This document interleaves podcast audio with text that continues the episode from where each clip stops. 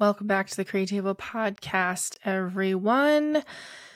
So, last year was a rough one for me, and I've already shared in the past why that was so difficult. So, I'll spare you guys the details, but I wanted to explain how last year was in my business and kind of like what I'm doing to recover from those losses because literally the entire year was a loss. So, I'll be the first and only to admit that if I continue doing what I'm currently doing, there's going to be no more Creativo. Yeah. And the reason why I f- say that is because it's literally like it's just me. I don't have a business partner. I don't have any employees. It's just me, myself, and I. And this particular episode is sort of like an introductory episode to the one that I'm going to be releasing next week. So I actually sat down and had a conversation with Cassandra from Connect, and we talked about the power of belief and sort of what it does for your business and for your personal self. So this episode is like a lead up to the one that's coming out next week. So stay tuned for that because it's a really good conversation to listen to. So, going back to getting clear on your messaging, I mean, if you don't know what you're selling or who you're selling to, your business is just, it's not going to survive, like, period. I mean, of course, the first year is going to be super difficult. I actually think they say the first five years of business are the hardest ones because typically that's when you see the most businesses um, like shut down their doors. It's either five or it's three. Um, and I don't actually know the reasoning why they say that behind that you see that they close the doors like i don't know the exact reason why they they say that businesses close down their doors within the first 3 or 5 years whatever it is but regardless i mean it's it's super hard to open up like a brand new business. So when i first started i thought I was going to be successful. And I still do think that. Now, I did reserve myself a little bit. I was more so on the cautious side, actually. Um, I like already knew there was going to be like a 50-50 chance of it either becoming really successful right away or like completely blowing up in my face. So going in, I was like, "Oh man. Yeah. This is great. I'm going to be making so much money." I never thought that. I was more thinking along the lines of, you know, this is an opportunity to potentially make more money than what I'm currently making, but it also has a possibility to go south and turn into something where I'm making much less or like even no money at all. And to not my surprise, guess which way it ended up going? it ended up going on the side of it went to making way less to no money at all. And I was okay with that because I didn't have like a high expectation. I didn't want to set myself up for failure. So when the first year, like when that year came to an end, and I saw that I only brought in $10,000 compared to like my $40,000 a year salary I was making at my full time job a couple months earlier, I wasn't disappointed. I wasn't angry. I wasn't shocked. I expected that. And actually, to be honest with you, I thought it was going to be less than 10 grand. So I was shocked that it even was 10 grand. Still a huge accomplishment among itself. So that was in 2022. 2023 happens, and 2023 I took seven, seven, eight ish months off because I just needed to. And so like for eight months i'm making zero dollars. I'm literally living off of whatever cash i have put in my savings mm-hmm. account. So savings account is taking a massive blow right? Because i'm having to access that. End of 2023 comes and i made $800 for the entire year. $800 for the entire year. Not exaggerating. That is 100% true and it's not shocking to me because I wasn't working for eight months, but it was still eye opening. Like, how many people can live off of $800 a year?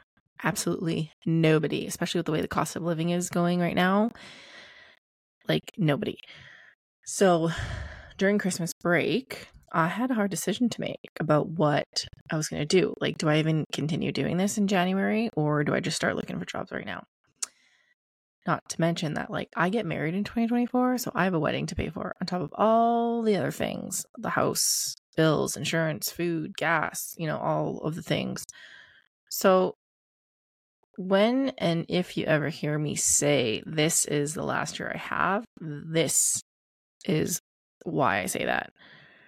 This is the last year to see that I have to see if I can make it work. Otherwise, you know, you're gonna I'm gonna have to be applying for jobs. I might keep the podcast though, because I really enjoy doing it. But anyways, all jokes aside, on a serious matter, um I sat down and I really started to think about who I wanted to work with and why. What do I want to offer people and why? Why I started this. So, I found a business coach and I thought to myself, well, what do I have to lose? Let's see what this person has to say, and I'll just go from there. After I had that meeting with that business coach, and I only had one meeting with this person, and it was a very eye opening conversation. And in that hour and a half conversation that I had with them, they were able to help me realize that obviously what I'm doing is not working. And I, I didn't need her to tell me that it wasn't working because I already knew that.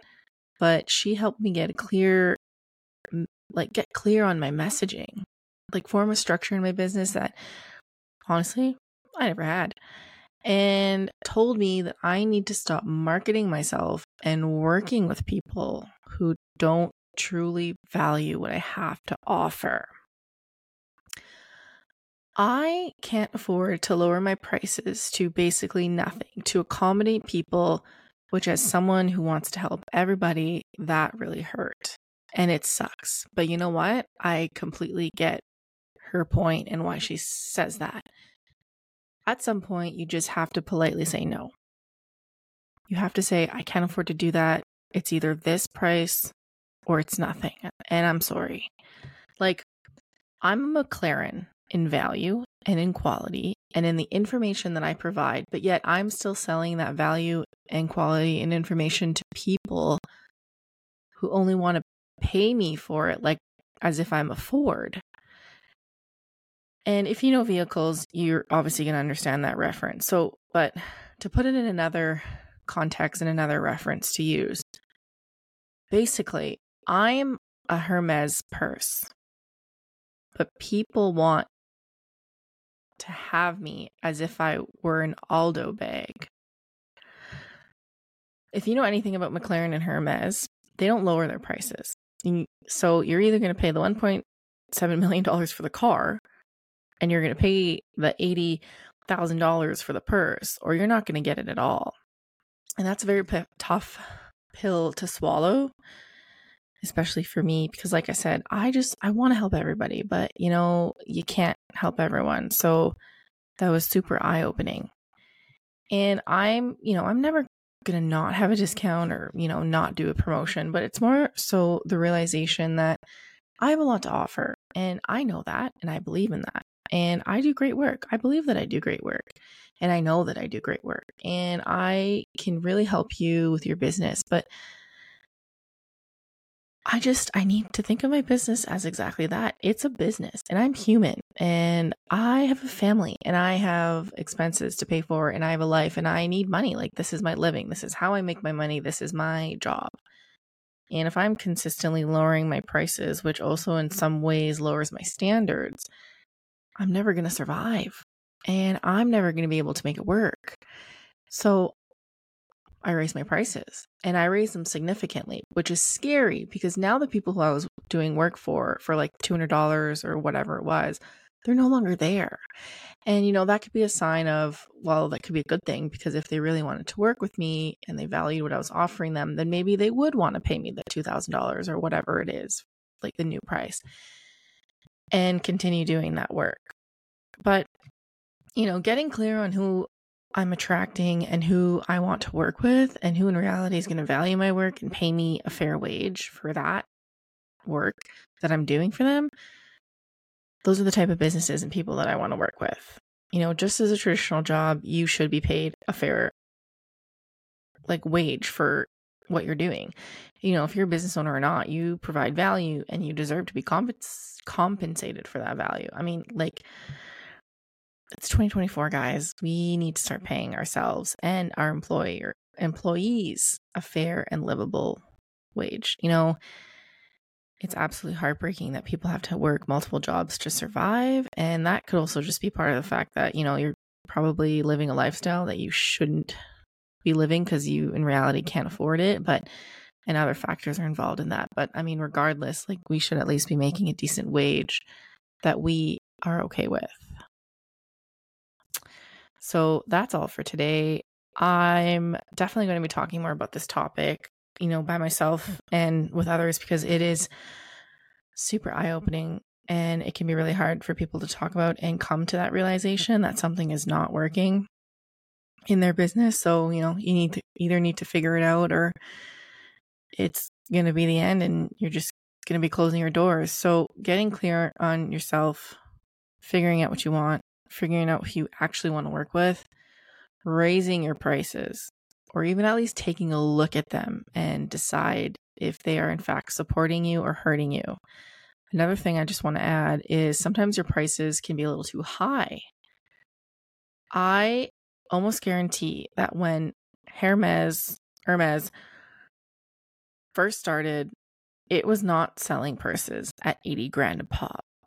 It was probably more like maybe 10 to 15. And I could be totally wrong with about this, but that's what I'm, I'm that's what I'm thinking. And as a brand, like as the Hermes brand got to be more recognized and people started to see the quality of the purses and the bags and everything, you know, all the all the products that they offer. I'm not too familiar with them because I one can't afford them and two I'm not like a designer purse person, but I guarantee that when people started to recognize the brand more and more, that's when the value of them started to go up. And that is a combination of time, quality, and also recognition. So keep that in mind. Anyways, Thank you so much for listening in on this episode of the Creativo podcast, and I will talk to you all next week.